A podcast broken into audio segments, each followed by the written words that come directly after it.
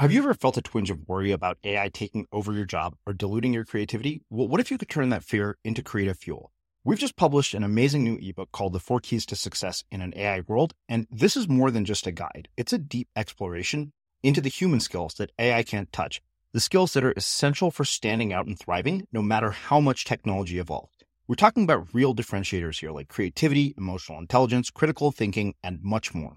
Inside, you'll find actionable insights and strategies to develop these skills, whether you're a creative person, a business person, or just simply someone who loves personal development.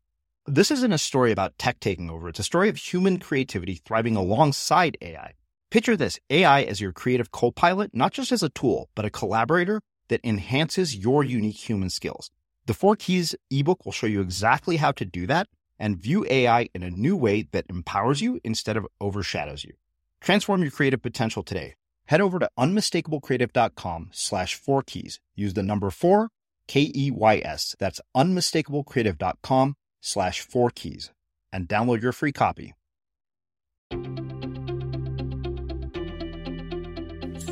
I'm Srini Rao, and this is the Unmistakable Creative Podcast, where you get a window into the stories and insights of the most innovative and creative minds who've started movements, built thriving businesses, written best selling books, and created insanely interesting art. For more, check out our 500 episode archive at unmistakablecreative.com.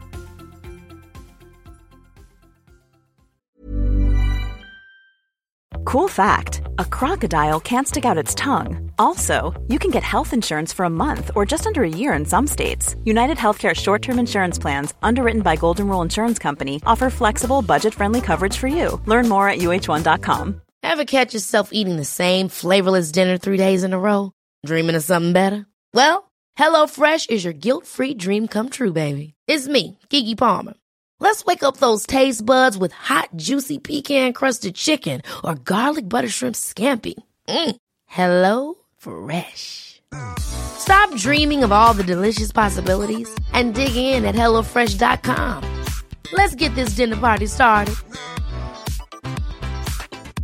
Many of us have those stubborn pounds that seem impossible to lose, no matter how good we eat or how hard we work out. My solution is PlushCare. PlushCare is a leading telehealth provider with doctors who are there for you day and night to partner with you in your weight loss journey. They can prescribe FDA-approved weight loss medications like Wegovy and Zepbound for those who qualify. Plus, they accept most insurance plans. To get started, visit plushcare.com slash weight loss. That's plushcare.com slash weight loss. Many of us have those stubborn pounds that seem impossible to lose, no matter how good we eat or how hard we work out. My solution is PlushCare. PlushCare is a leading telehealth provider with doctors who are there for you day and night to partner with you in your weight loss journey. They can prescribe FDA-approved weight loss medications like Wegovy and Zepbound for those who qualify.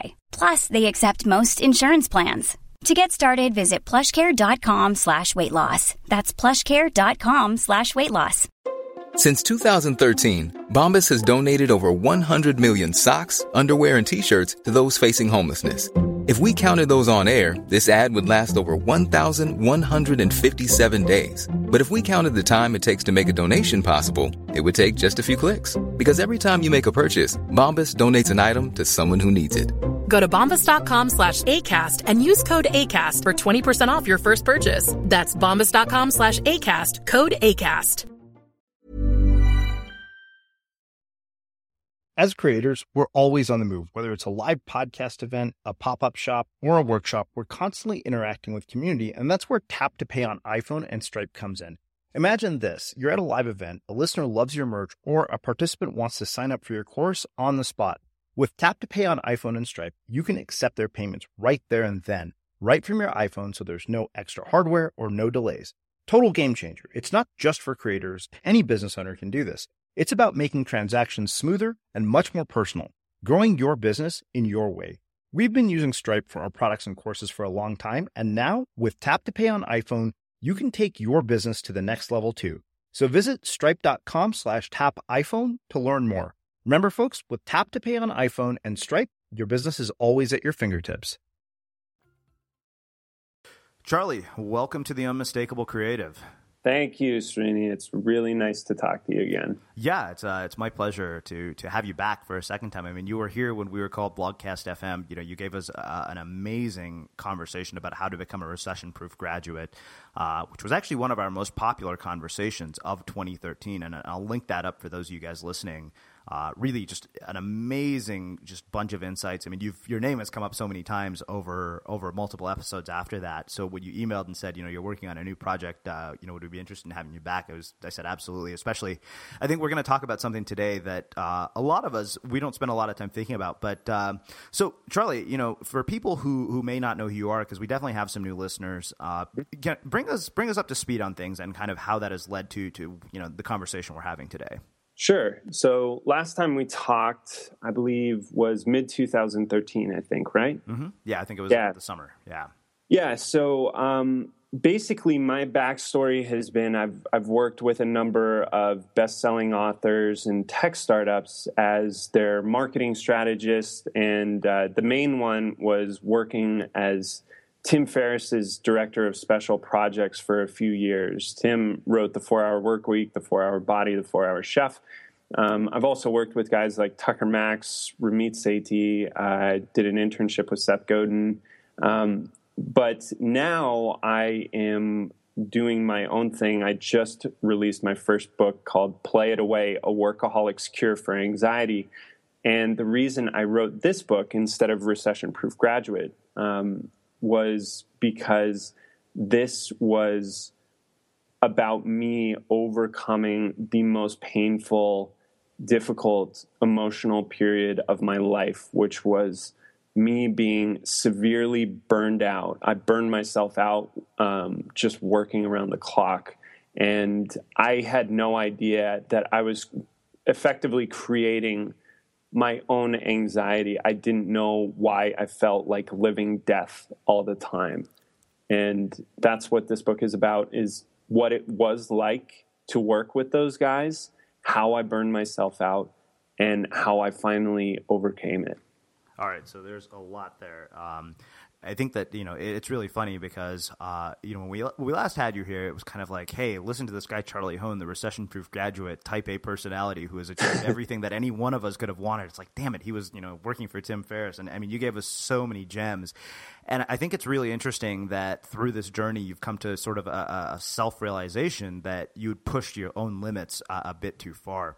Yeah. So let, us let, talk about this in more detail. I mean, you know, you said really what this book is about. It's interesting that you totally abandoned one project to do another, but I, I think it it seems you know like it was just almost necessary. I mean, you talked mm. about you know what it's like to work for these guys because I think that when we hear something like, "Hey, Tim Ferriss is director of special projects," that sounds like wow, Charlie has the coolest job in the world. That's the job that anybody would have killed for. But I, I think that we only see one side of it. Sure. Yeah. I mean, I was constantly asking for more responsibilities when I was working for Tim because I really wanted to be indispensable. I wanted to be the best in the world at my job. And I just wanted to accomplish things and become this hyper efficient, productive entrepreneur like Tim. And so every time I finished up a task, I would ask, What else can I do to help? What else can I do to help? And I would make suggestions on things that I could take over. And after a while, I was juggling all these different things. And we kind of jokingly said my title was Director of Other because yeah, I just did everything after a while, or not everything, but a ton of different things that really uh, fell all over the spectrum. Um, but I got obsessed with working. And because I'm a type A personality, I think a lot of people really struggle with this. And especially now when we're all connected and constantly receiving notifications, I had such a hard time unplugging. Like, I couldn't unplug. Even when I went on family vacations, I was still strapped to my laptop the entire time because I wanted to catch everything. I never wanted something to slip through the cracks. I wanted to be great at my job. And I was staring at a computer screen up until 2 a.m., checking my email a half a dozen times. And um, I was drinking coffee all day because I wanted to just be high energy and hide my fatigue. And um, yeah, so it was you know, it was an amazing job that gave me all these amazing things and introduced me to all these incredible people. Um, but I did a, I no one really held up the mirror to me to say you don't have a work life balance because all of my friends were kind of doing the same thing. That's the way it is in Silicon Valley. Mm-hmm. In the tech startup world, is coders take pride in programming around the clock and sitting in a chair all day indoors and never getting up. And that's just the culture there. And it's it's a really unhealthy, unnatural thing that has a real at least for me had a real impact on on my mental health and emotional health. I started breaking down.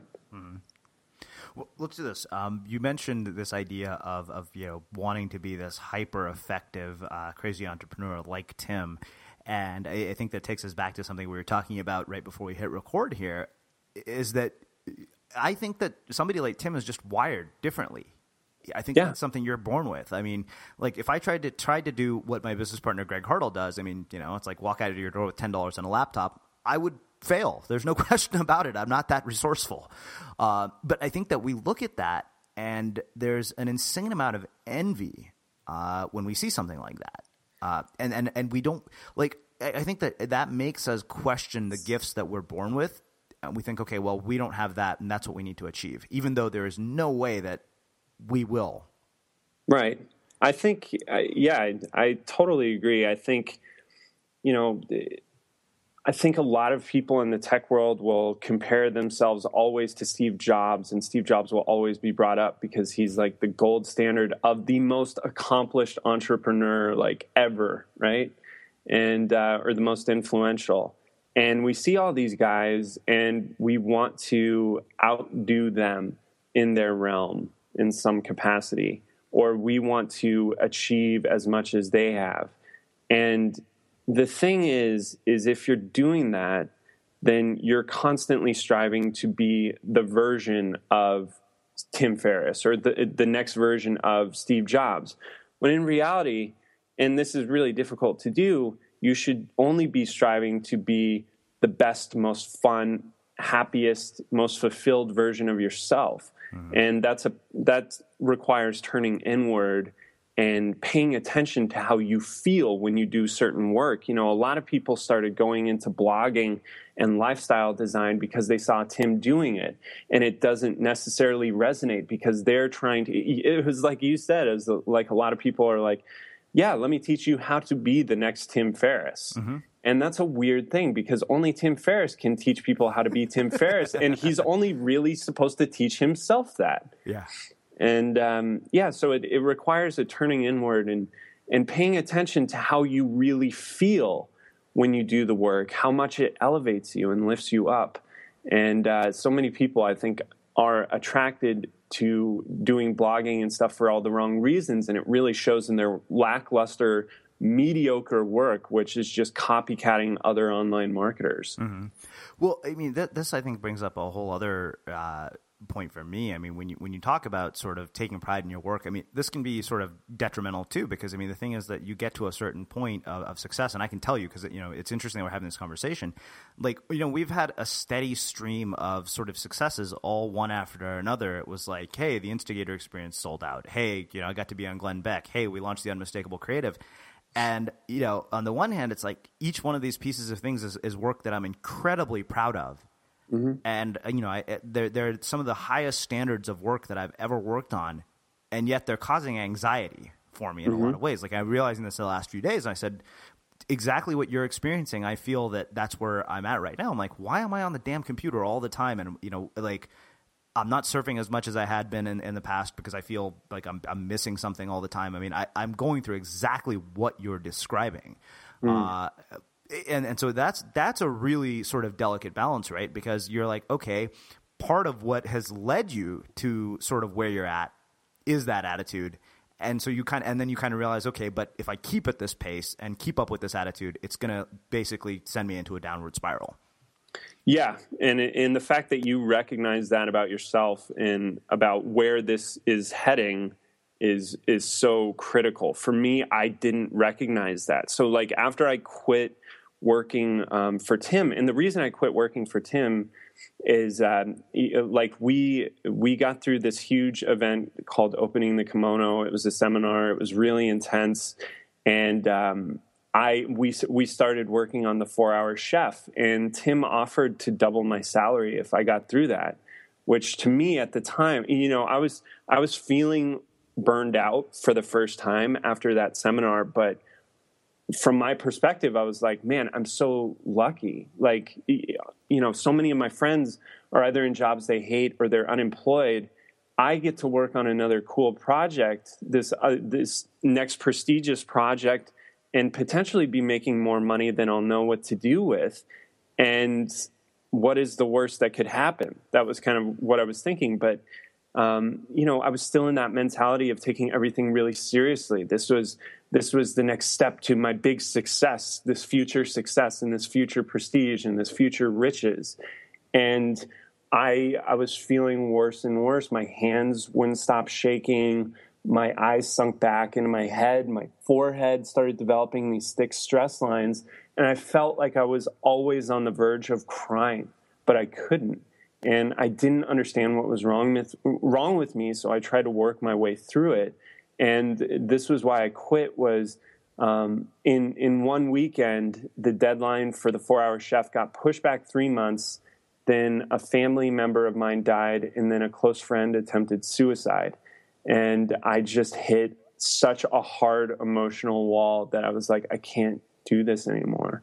Um, so I quit, and I spent the next couple months like kind of desperately searching for like another route to take because in my mind like I still hadn't recognized you know that like I'd created this state of you know illness for myself where I just felt awful all the time and I was so I felt so guilty and so panicked that I wasn't working toward my next success and being productive.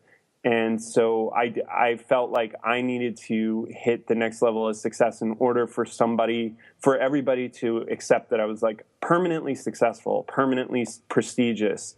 And work was not fun for me. It was like an obligation and a means of getting rich and a necessary evil and uh, the next thing I did was I worked at this startup.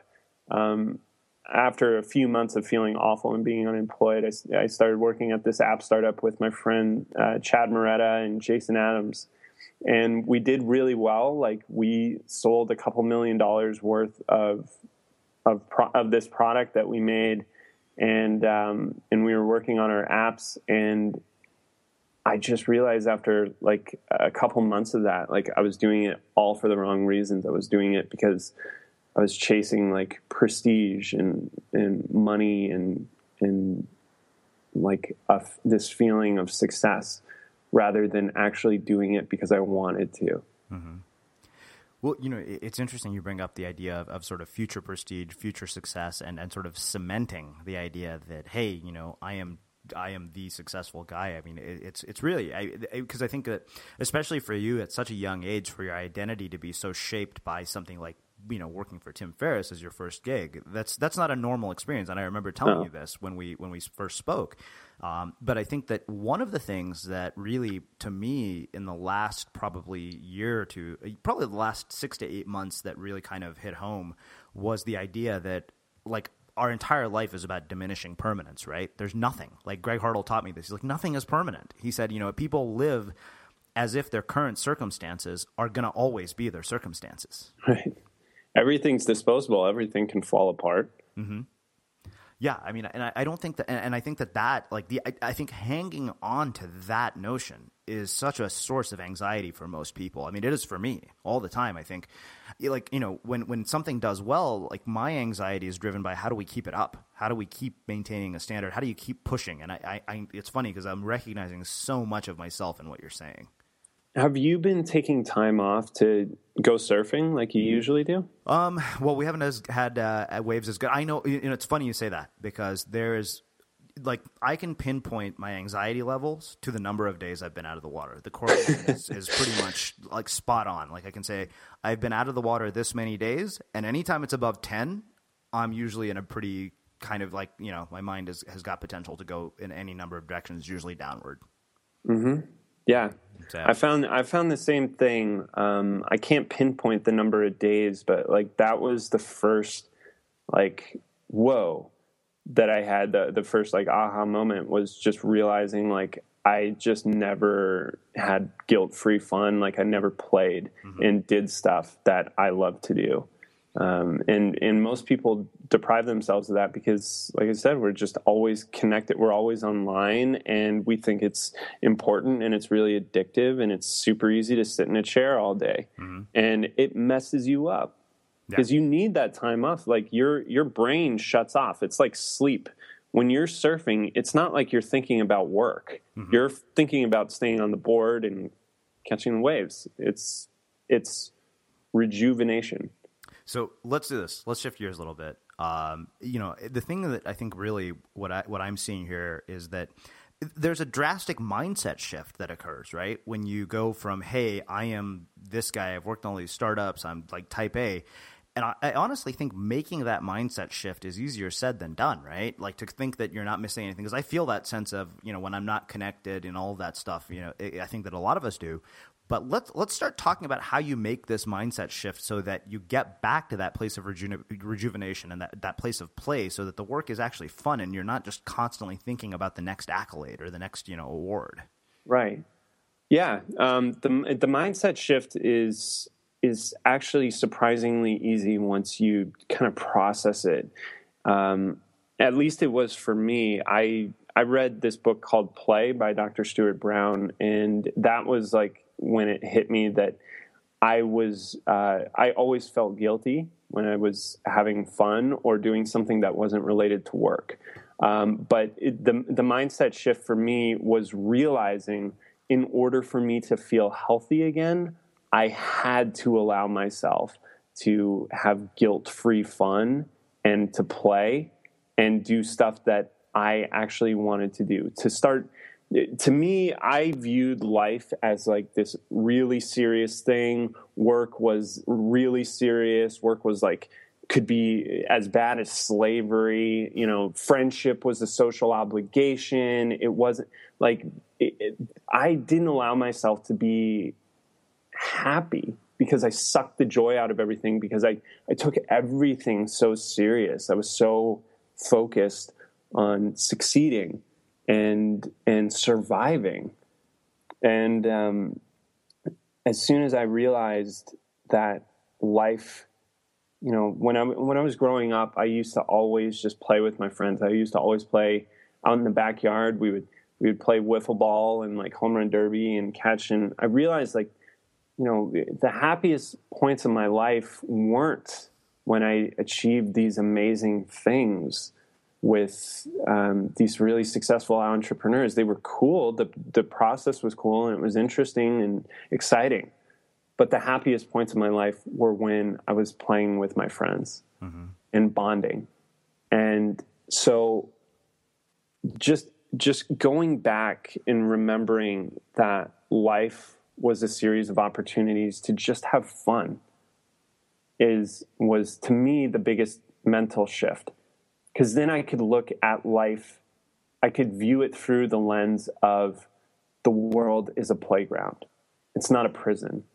And when I started viewing people, even people I didn't know, like cashiers or waitresses, as potential playmates, it transformed my interactions with them you know, instead of viewing them as just like, oh, the, I have to interact with this person, blah blah blah. And you know, how many times do you do you talk to somebody who's just like, oh, I'm not a people person, and it's like we're all people persons because we're all people. And if you approach other people that you don't know and, and your friends as, you know, like this is another opportunity for us to have fun together and make jokes and just relax, mm-hmm. life becomes so much easier. And to me, like the the common ground that could bring us together was was play. So the first major thing that really hit home for me was uh, so like the day after I read that book, um, a friend introduced me to his buddy uh, down in Austin, which is where where I am now. I had just moved to Austin, and he said, "Hey, you should uh, you should meet my friend David. Uh, here's an intro." And David wrote back a few minutes later, and he said, "Hey, man, do you want to grab coffee sometime? It'd be great to chat." And I, because I was like thinking in terms of, okay, how can I play? I just asked him to go play catch in the park. And uh, he was like, yeah, let's do that. That sounds awesome. And we went and did that. And when we did that, it was it was so unique and different from what both of us were used to doing and we just got to bond over this little game we did we weren't trying to subtly impress each other by talking about our accomplishments or anything. We just got to enjoy each other's company mm-hmm. on a summer day in the park. And it actually allowed us to hang out for a longer period of time and actually form a better relationship than you normally would with a person where you're just grabbing alcohol or grabbing caffeine with them. And, um, and so I just started applying this concept of how can I have every meetup or every interaction with a person be an opportunity to play? To how can life be more of a series of opportunities to play the games that I want to play? And so I just started making a daily effort to incorporate play into my life. I signed up for improv classes, which I've been doing for the last six months, and um, yeah, I just started playing regularly as often as possible. And it brought my, more than anything else that I tried, I tried a ton of things, mm-hmm. but more than anything else, play rejuvenated my mental and emotional health and brought me back to normal. Mm-hmm. Well, it's funny you say that because I mean I think pretty consistently, um, you know, for those of you guys who know me on or friends with me on Facebook, you'll see me almost if it's been a long time after the uh, you know uh, being out of the water, I'll actually my Facebook status update pretty consistently is nice to feel human again after ten, you know, got back in the water after ten days. Yeah, yeah, exactly, and uh, just doing just doing that, like you know, the ex- exercise is obviously like a scientifically proven method for reducing anxiety and reducing stress and depression. Mm-hmm.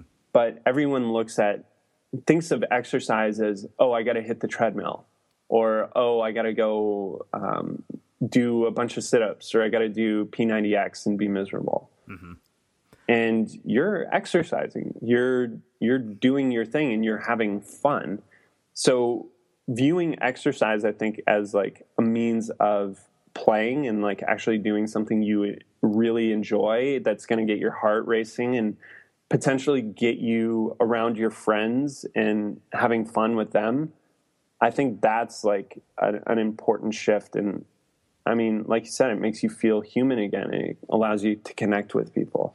Well, you know, I mean, you, you keep mentioning the idea of guilt free fun, right? And I, I, think that that is so hard for us to get our heads around. I mean, we had uh, we had a guy named Erik Wahl here who's a graffiti artist, and he was telling me, he said, he said, he's like, what you got to realize is when you're having this guilt free fun, he's like, when you go surfing or when somebody goes for a run, he said, believe it or not, he said, you are doing the best thing you could possibly do for your work because he said you're not just doing that. He said you're hatching ideas, you're being more creative, you're right. letting the juices flow. I mean, I've I've consistently noticed that pattern in anybody I have talked to. There's something in their life that is very separate from their work, but that something is always sort of the driving force. It's it's the fuel for the fire that, that leads to all their creative endeavors.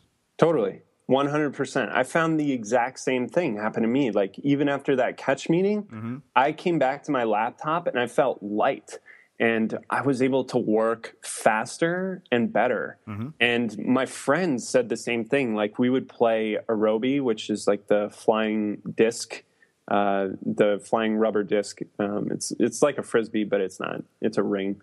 Um, we would play aerobie at the park, and we would chase around after it.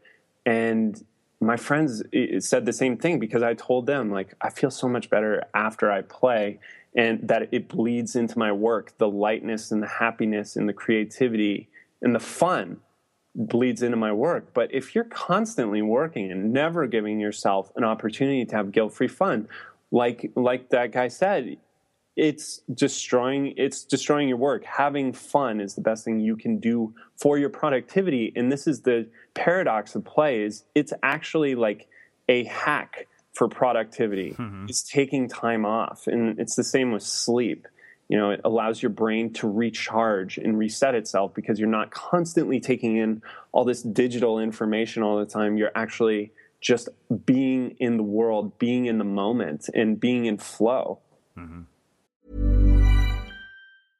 Ready to pop the question? The jewelers at BlueNile.com have got sparkle down to a science with beautiful lab grown diamonds worthy of your most brilliant moments. Their lab grown diamonds are independently graded and guaranteed identical to natural diamonds, and they're ready to ship to your door. Go to Bluenile.com and use promo code LISTEN to get $50 off your purchase of $500 or more. That's code LISTEN at Bluenile.com for $50 off. Bluenile.com code LISTEN. Quality sleep is essential. That's why the Sleep Number Smart Bed is designed for your ever evolving sleep needs. Need a bed that's firmer or softer on either side? Helps you sleep at a comfortable temperature? Sleep Number Smart Beds let you individualize your comfort so you sleep better together. JD Power ranks Sleep Number number 1 in customer satisfaction with mattresses purchased in-store. And now, save 50% on the Sleep Number limited edition Smart Bed for a limited time. For JD Power 2023 award information, visit jdpower.com/awards. Only at a Sleep Number store or sleepnumber.com.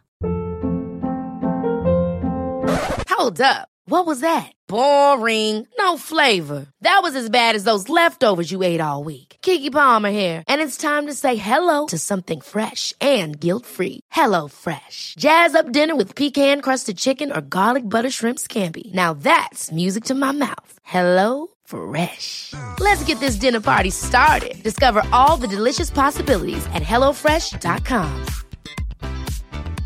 A lot can happen in three years, like a chatbot may be your new best friend. But what won't change? Needing health insurance. United Healthcare Tri Term Medical Plans, underwritten by Golden Rule Insurance Company, offer flexible, budget friendly coverage that lasts nearly three years in some states. Learn more at uh1.com. Hey, it's Ryan Reynolds, and I'm here with Keith, co star of my upcoming film, If, only in theaters, May 17th. Do you want to tell people the big news? All right, I'll do it. Sign up now and you'll get unlimited for $15 a month in six months of Paramount Plus Essential Plan on us. Mintmobile.com slash switch. Upfront payment of $45 equivalent to $15 per month. Unlimited over 40 gigabytes per month. Face lower speeds. Videos at 480p. Active Mint customers by 531.24 get six months of Paramount Plus Essential Plan. Auto renews after six months. Offer ends May 31st, 2024. Separate Paramount Plus registration required. Terms and conditions apply if rated PG. As creators, we're always on the move. Whether it's a live podcast event, a pop up shop, or a workshop, we're constantly interacting with community, and that's where Tap to Pay on iPhone and Stripe comes in. Imagine this you're at a live event, a listener loves your merch, or a participant wants to sign up for your course on the spot. With Tap to Pay on iPhone and Stripe, you can accept their payments right there and then, right from your iPhone, so there's no extra hardware or no delays. Total game changer. It's not just for creators, any business owner can do this. It's about making transactions smoother and much more personal, growing your business in your way. We've been using Stripe for our products and courses for a long time, and now with Tap to Pay on iPhone, you can take your business to the next level too. So visit stripe.com slash tap iPhone to learn more. Remember, folks, with Tap to Pay on iPhone and Stripe, your business is always at your fingertips. Yeah, no, no doubt. Um, well, let's do this. Yeah, I, I want to talk a bit about uh, sort of making the shift from you know recession-proof graduate to, to this because I mean it was kind of like you know Charlie was working on this big thing, this project. This is kind of what we know you for. Uh, mm-hmm. I mean your your identity online was hey, this is the guy who knows how to make us all recession-proof. Uh, and, and you were a huge hit, like I said on on the show last time. I'm really curious. I mean, I think that it, I, I want to talk a bit about loss aversion uh, and you put so much work into a particular project, and then you made you know a major pivot. And I think that, believe it or not, like a lot of people are very terrified to do that. Um, and, and, I'm I really want to talk to you about that process of, of saying, hey, you know, I'm going to let go of this one thing, and kind of curious how you know how the world has reacted to this, and then kind of how it's shaped everything else for you going forward from that point uh, of sort of hitting you know uh, rock bottom almost. Sure. Um, so I guess how the world reacted kind of overstates, I think, my significance in uh, on the internet. But um, I like I worked on a full version of Recession Proof Graduate since October of two, 2012. Um, so a really long time. And I got, I think, to, what was it? I think July or August of 2013.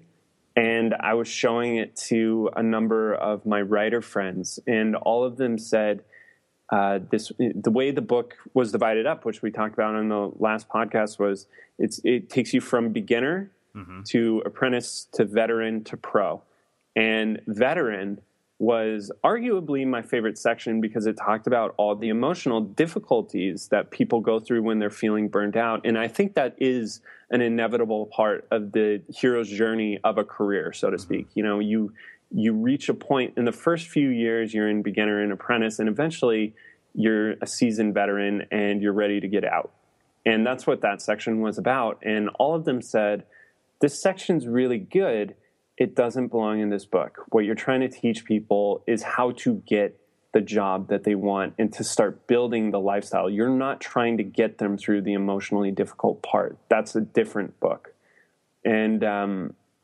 and I was bummed because that was my favorite section. So I wrote an essay because I was like, well, I'm gonna have to throw this stuff away or repackage it in some some way. So I posted an essay called "How I Cured My Anxiety" on my blog, and that took off.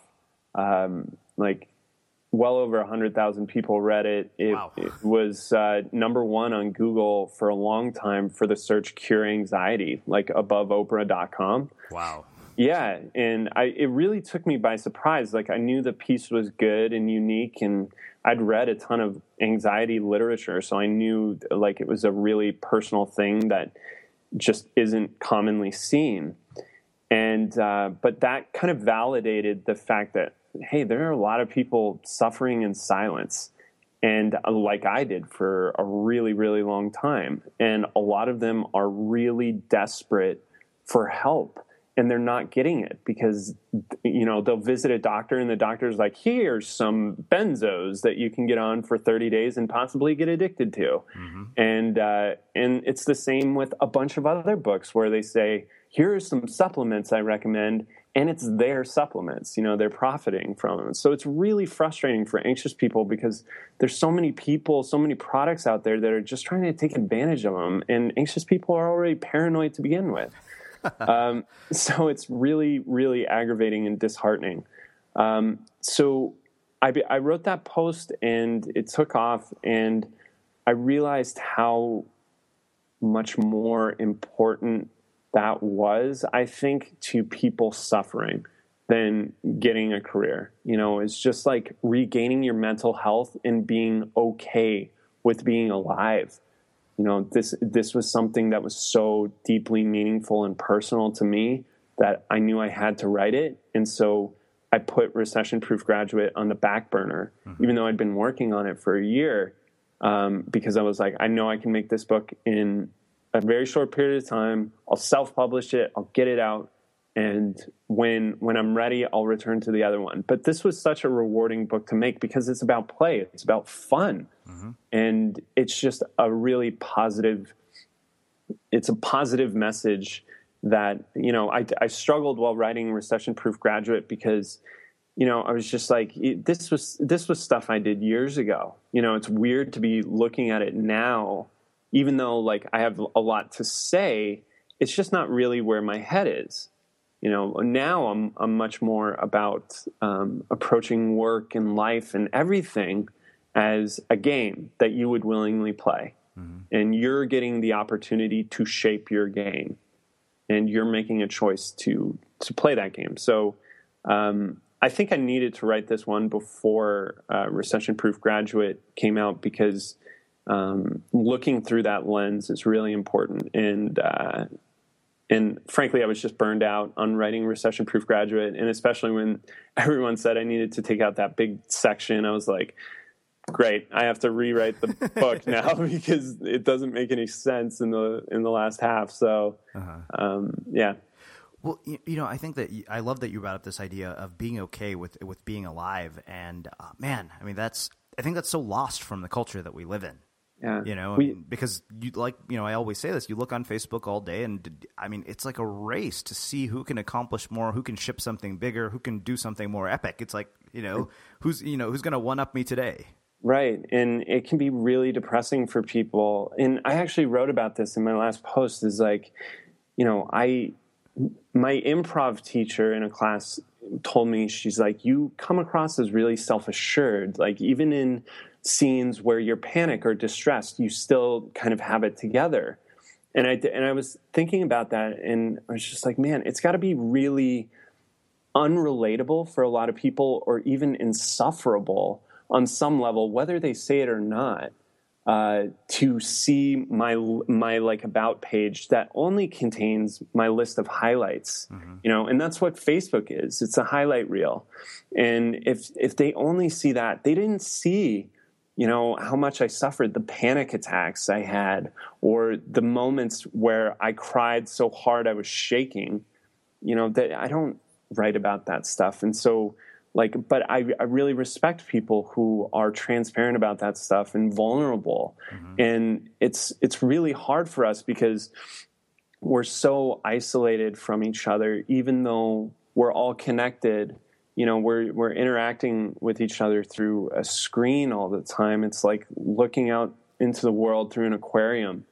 And i think a lot of people feel very lonely and not connected and making that effort to open up about that stuff gives people permission to let down their wall and to remove their facade and to recognize that all of us go through these intense periods of pain and insecurity and lack lack of confidence and failure.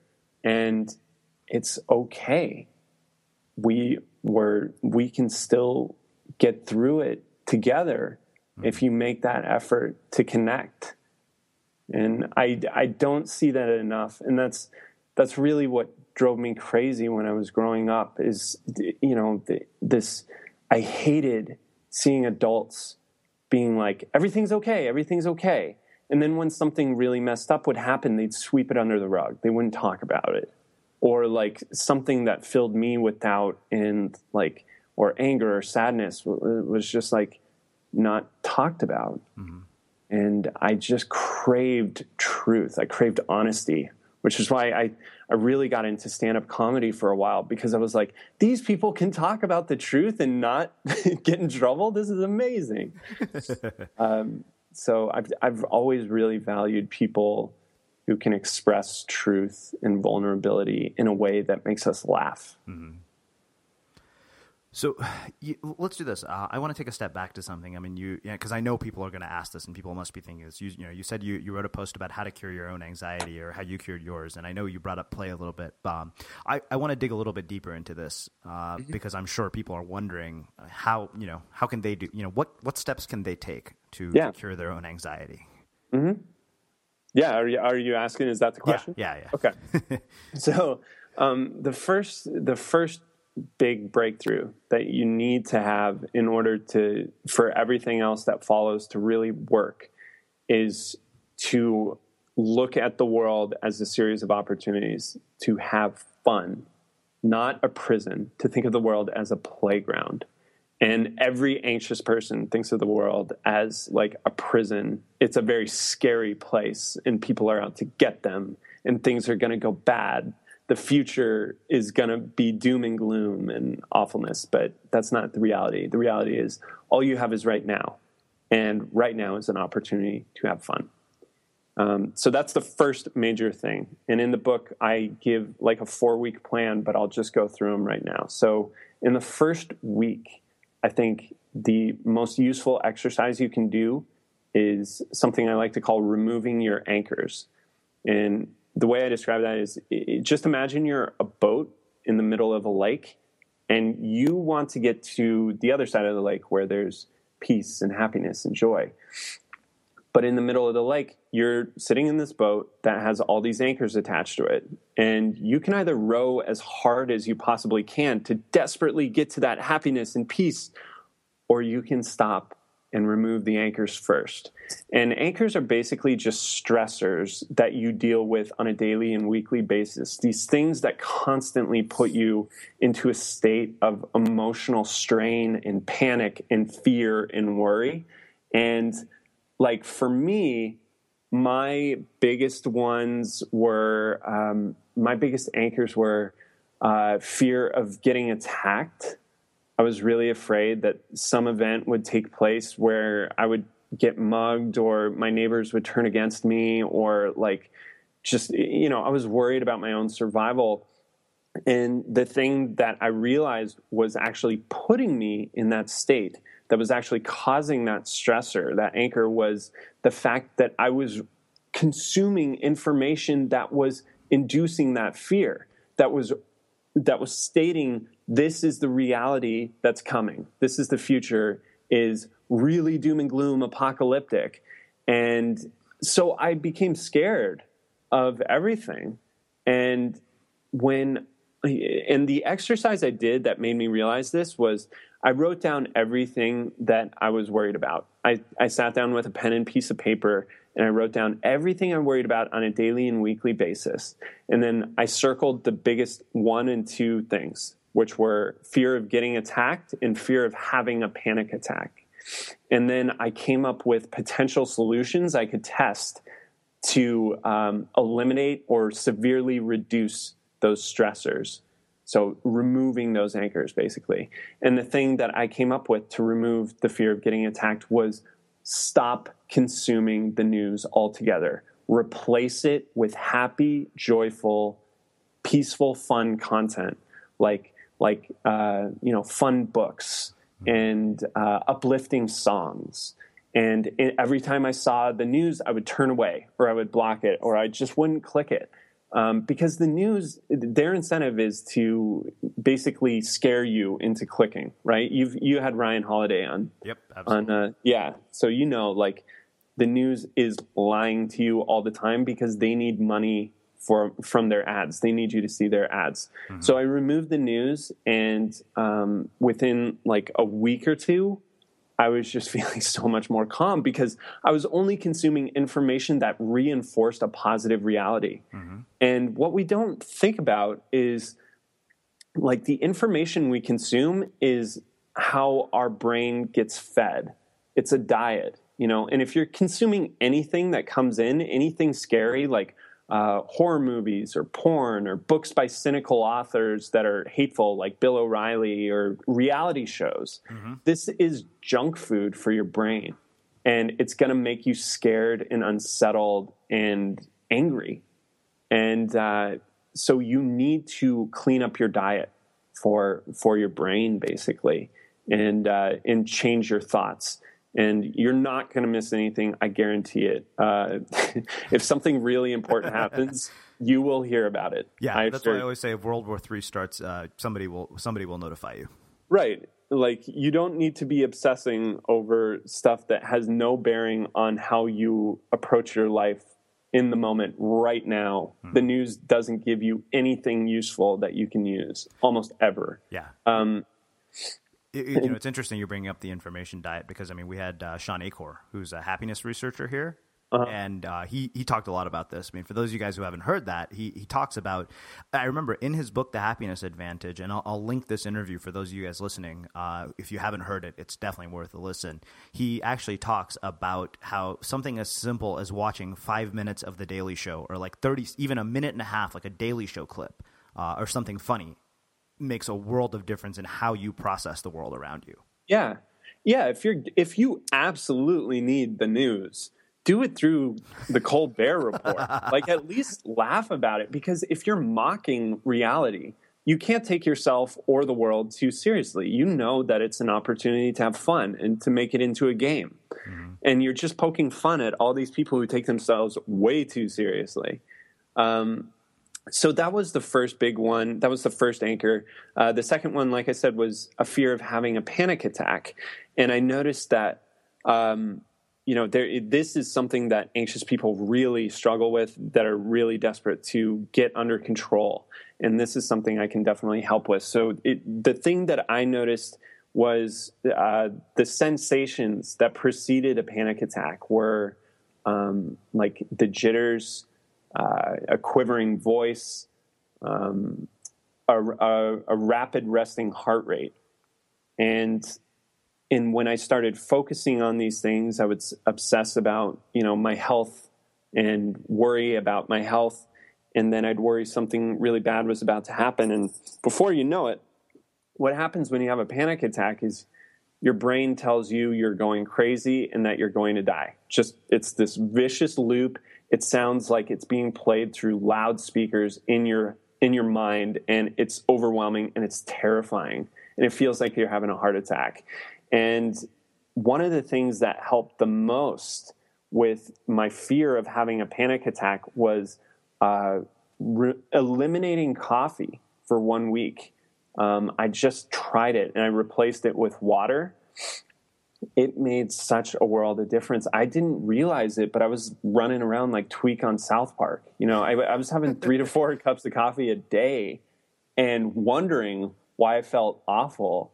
And it was just this steady intake of stimulants uh-huh. that that I was using to hide how chronically tired I felt. And I, you know, it's it's crazy to me looking back on it how much I was actually having.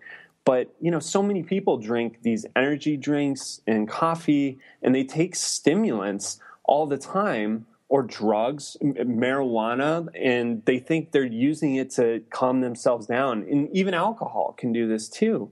If you're constantly taking in these stimulants or depressants, these chemicals are getting into your bloodstream and they're circulating throughout your entire body, including your brain.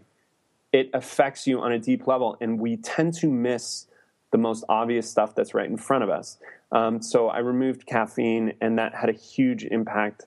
Um, there's also a number of other things you can do to help with panic attacks, like to prevent them. Mm-hmm. I would recommend, um, you know, if you feel like you're about to have one, just drink um, like two big cups of water and doing like a, th- three seconds between each gulp because that's gonna uh, it's like breathing into a paper bag you know it, it steadies your breathing mm-hmm. and hydrates you at the same time which can often be a problem um, there there are a few other things but those are those are two really easy ones i think that everyone should try um, so the first week um, in getting back to normal is basically removing the sources of stress uh, that are constantly putting you into a state of panic and worry and making a conscious effort to come up with a simple solution to um, to eliminate that anchor and to to assess how you feel at the end of the week and see if it actually worked and if it didn't try something else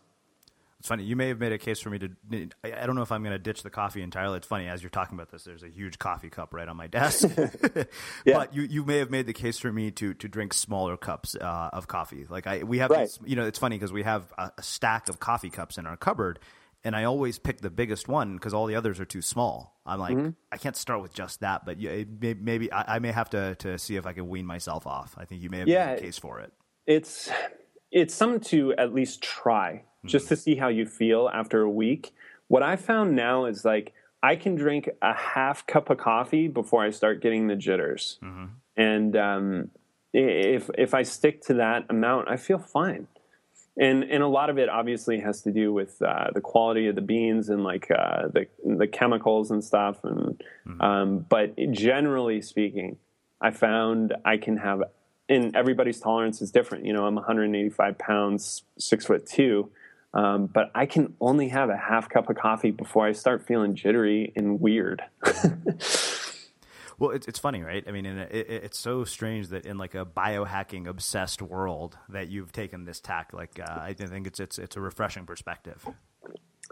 Yeah, yeah. I um, I'm I'm really big on what can you get rid of first before you start trying to add everything in, and just looking, just taking an honest assessment of what is going into your body and your bloodstream on a day to day basis that could be impacting you. Mm-hmm.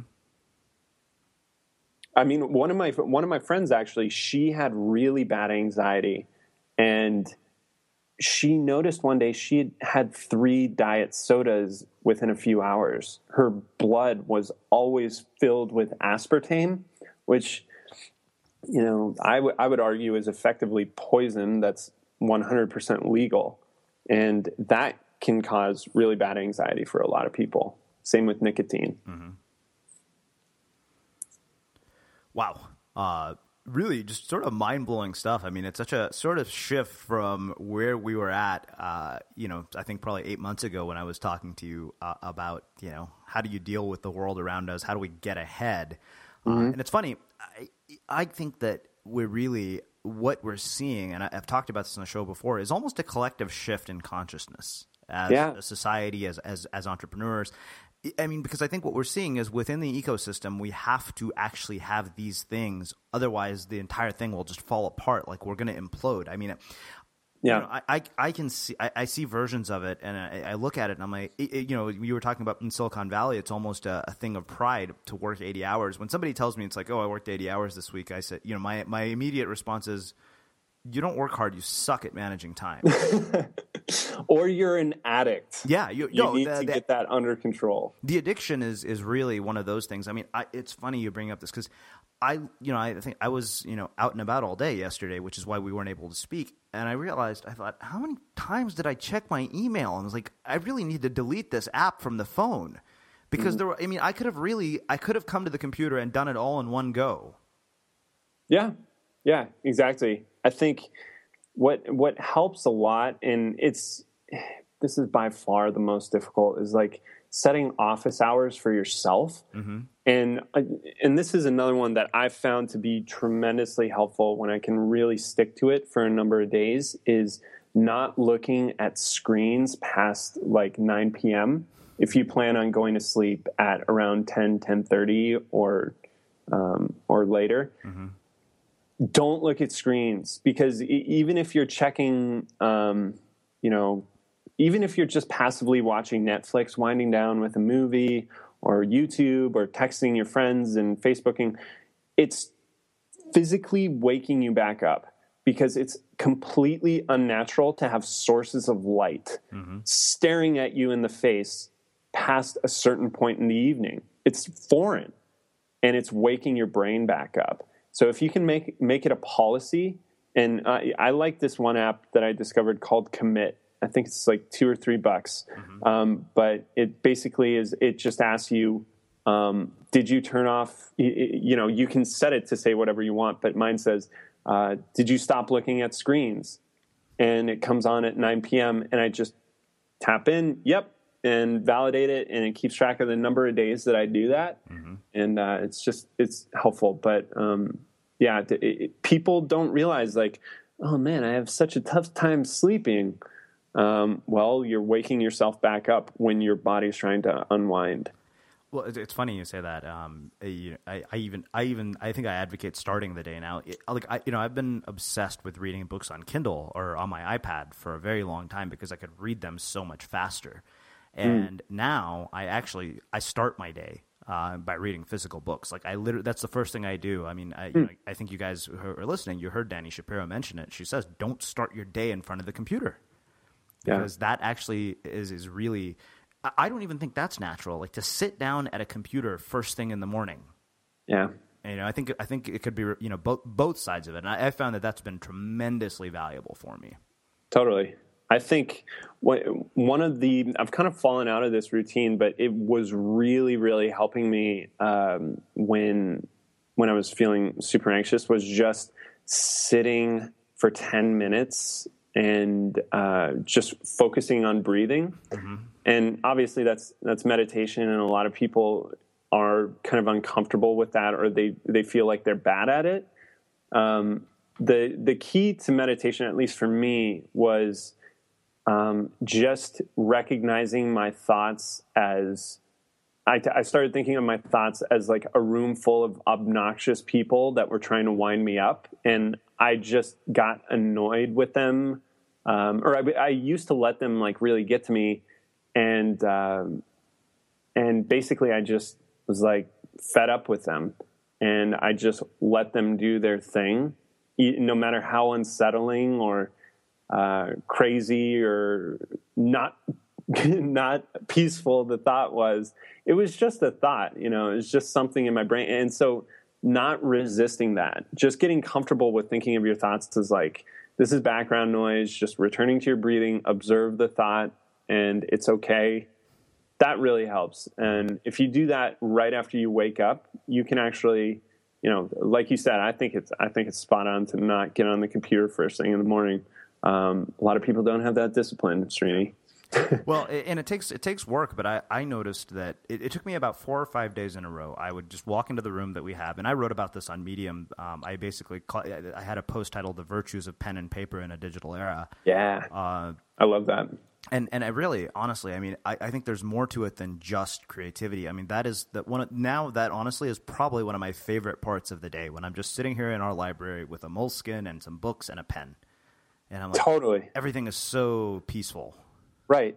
And there's actually, I, f- I forget the name um, or the word for this, but uh, I think Da Vinci had, there's some Latin word that talks about the importance of uh, connection of the hand to the mind. Mm-hmm. And um, you don't get that with typing on a screen, and it's so easy to get distracted by other stuff. But when you are forcing yourself to just face down a blank sheet of paper with your pen, um, it's it's really pure and much more emotionally powerful. So, like one of the things that I was actually doing um, because I would I was so critical of myself and so um, hard on myself, which none of my friends or my family were that way.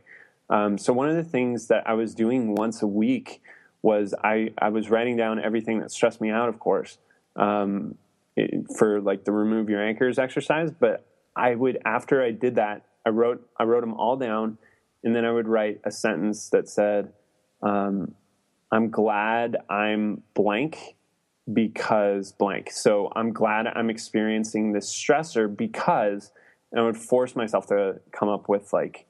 Uh, a reason that I was grateful to experience that. Like, no matter how ridiculous it seemed or whatever, it was just a practice of of gratitude and looking at my world as like you know just an, it was it was just practicing being a better friend to myself mm-hmm. which i think is a really useful and easy and powerful exercise that anybody can do awesome well, Charlie, uh, you, we're almost at an hour. This has been amazing, uh, as as I expected it would be. I mean, I as always, it's it's always a pleasure. Yeah, yeah. I mean, I you know, I always know. I mean, you, like I said, after we had you the last time, it was kind of a no brainer. Uh, so you know, I, am going to close with my final question, uh, and I want to ask you something a bit different than I did last time, especially you know, uh, given the name change of our show and everything. You know, uh, mm-hmm. as I said, you know, people have probably heard me ask this by now, but our show is called the Unmistakable Creative, and in a world of so much noise which I realize is an ironic question given our chat. Uh, our chat. uh, how do you become unmistakable? Unmistakable. I think it starts from your. I think it starts from what you most want, uh, reaching your most inner self. Um, like for me, the best work I've always done has come from figuring out my biggest source of pain, figuring out a solution. Mm-hmm. Um, I don't unmistakable. It's kind of challenging. Yeah. Um, I, I don't want to BS your audience too much here. So I like I was I was trying to think like maybe I can ride this wave this uh, this thought out. Um, unmistakable. I think I don't know. Just just working on being your most authentic self, uh, just being open and honest and vulnerable. I honestly that that has made me that has made my relationships and my work so much better. Is just opening up and giving everyone um, around me a more honest portrayal of who I really am, including the dark side and the vulnerabilities and the and the ugly spots. Um, I I'm in a really good relationship right now with an amazing girl, um, and we have uh, like open communication out the wazoo. basically because which which is a weird way of saying it, but um, but it's basically because we're both making the effort to just be completely honest about who we are, uh, even the ugly stuff and the angry stuff, and um, it's I can't tell you how much just being honest and open and realizing that everyone else has these feelings and weird messed up thoughts too mm-hmm. has uh, has changed my life and made my relationships better i think and made my work better. So i don't i don't know if that makes you unmistakable but it's it's what came to mind. Awesome well, Charlie, uh, as I said, uh, I can't thank you enough for taking the time to join us and, and you know share this part of your story with our listeners. I think that people are really going to learn a lot from this, and um, hopefully, it really you know this has been really moving for me, and, and I just I've learned so much talking to you as I did the first time as well. So thank you again for for coming back and, and being a guest here on the Unmistakable Creative. Yeah, it's the honor is all mine. Um, I thank you again, Srini. This was great. Cool. And uh, for those of you guys listening, we'll wrap the show with that. If you like what you heard, the greatest compliment you could give us is to share the show with a friend and let people know what you think by leaving a review on iTunes. Thanks for listening to The Unmistakable Creative.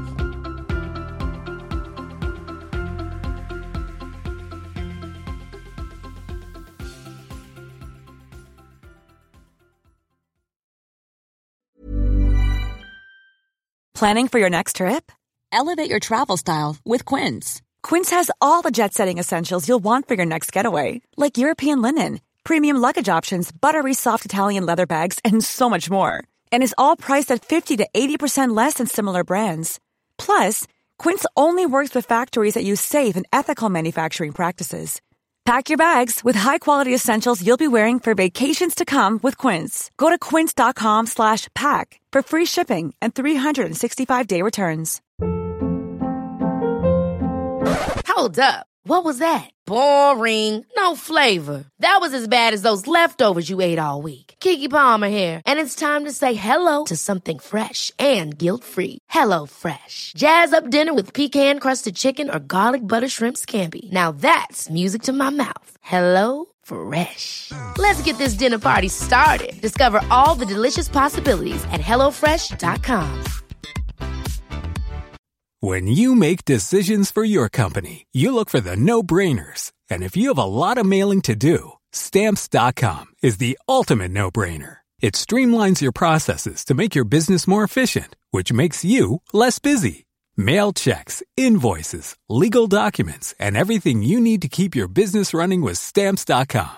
Seamlessly connect with every major marketplace and shopping cart Schedule package pickups and see your cheapest and fastest shipping options from different carriers with rates up to 89% off USPS and UPS rates. And with the Stamps.com mobile app, you can take care of mailing and shipping wherever you are. Make the same no-brainer decision as over 1 million other businesses with Stamps.com. Sign up with Code PROGRAM for a four-week trial, plus free postage and a free digital scale. No long-term commitments or contracts. That's stamps.com. Code program. Have you ever felt a twinge of worry about AI taking over your job or diluting your creativity? Well, what if you could turn that fear into creative fuel? We've just published an amazing new ebook called The Four Keys to Success in an AI World. And this is more than just a guide, it's a deep exploration into the human skills that AI can't touch, the skills that are essential for standing out and thriving, no matter how much technology evolves. We're talking about real differentiators here like creativity, emotional intelligence, critical thinking, and much more. Inside, you'll find actionable insights and strategies to develop these skills, whether you're a creative person, a business person, or just simply someone who loves personal development. This isn't a story about tech taking over, it's a story of human creativity thriving alongside AI. Picture this AI as your creative co pilot, not just as a tool, but a collaborator that enhances your unique human skills.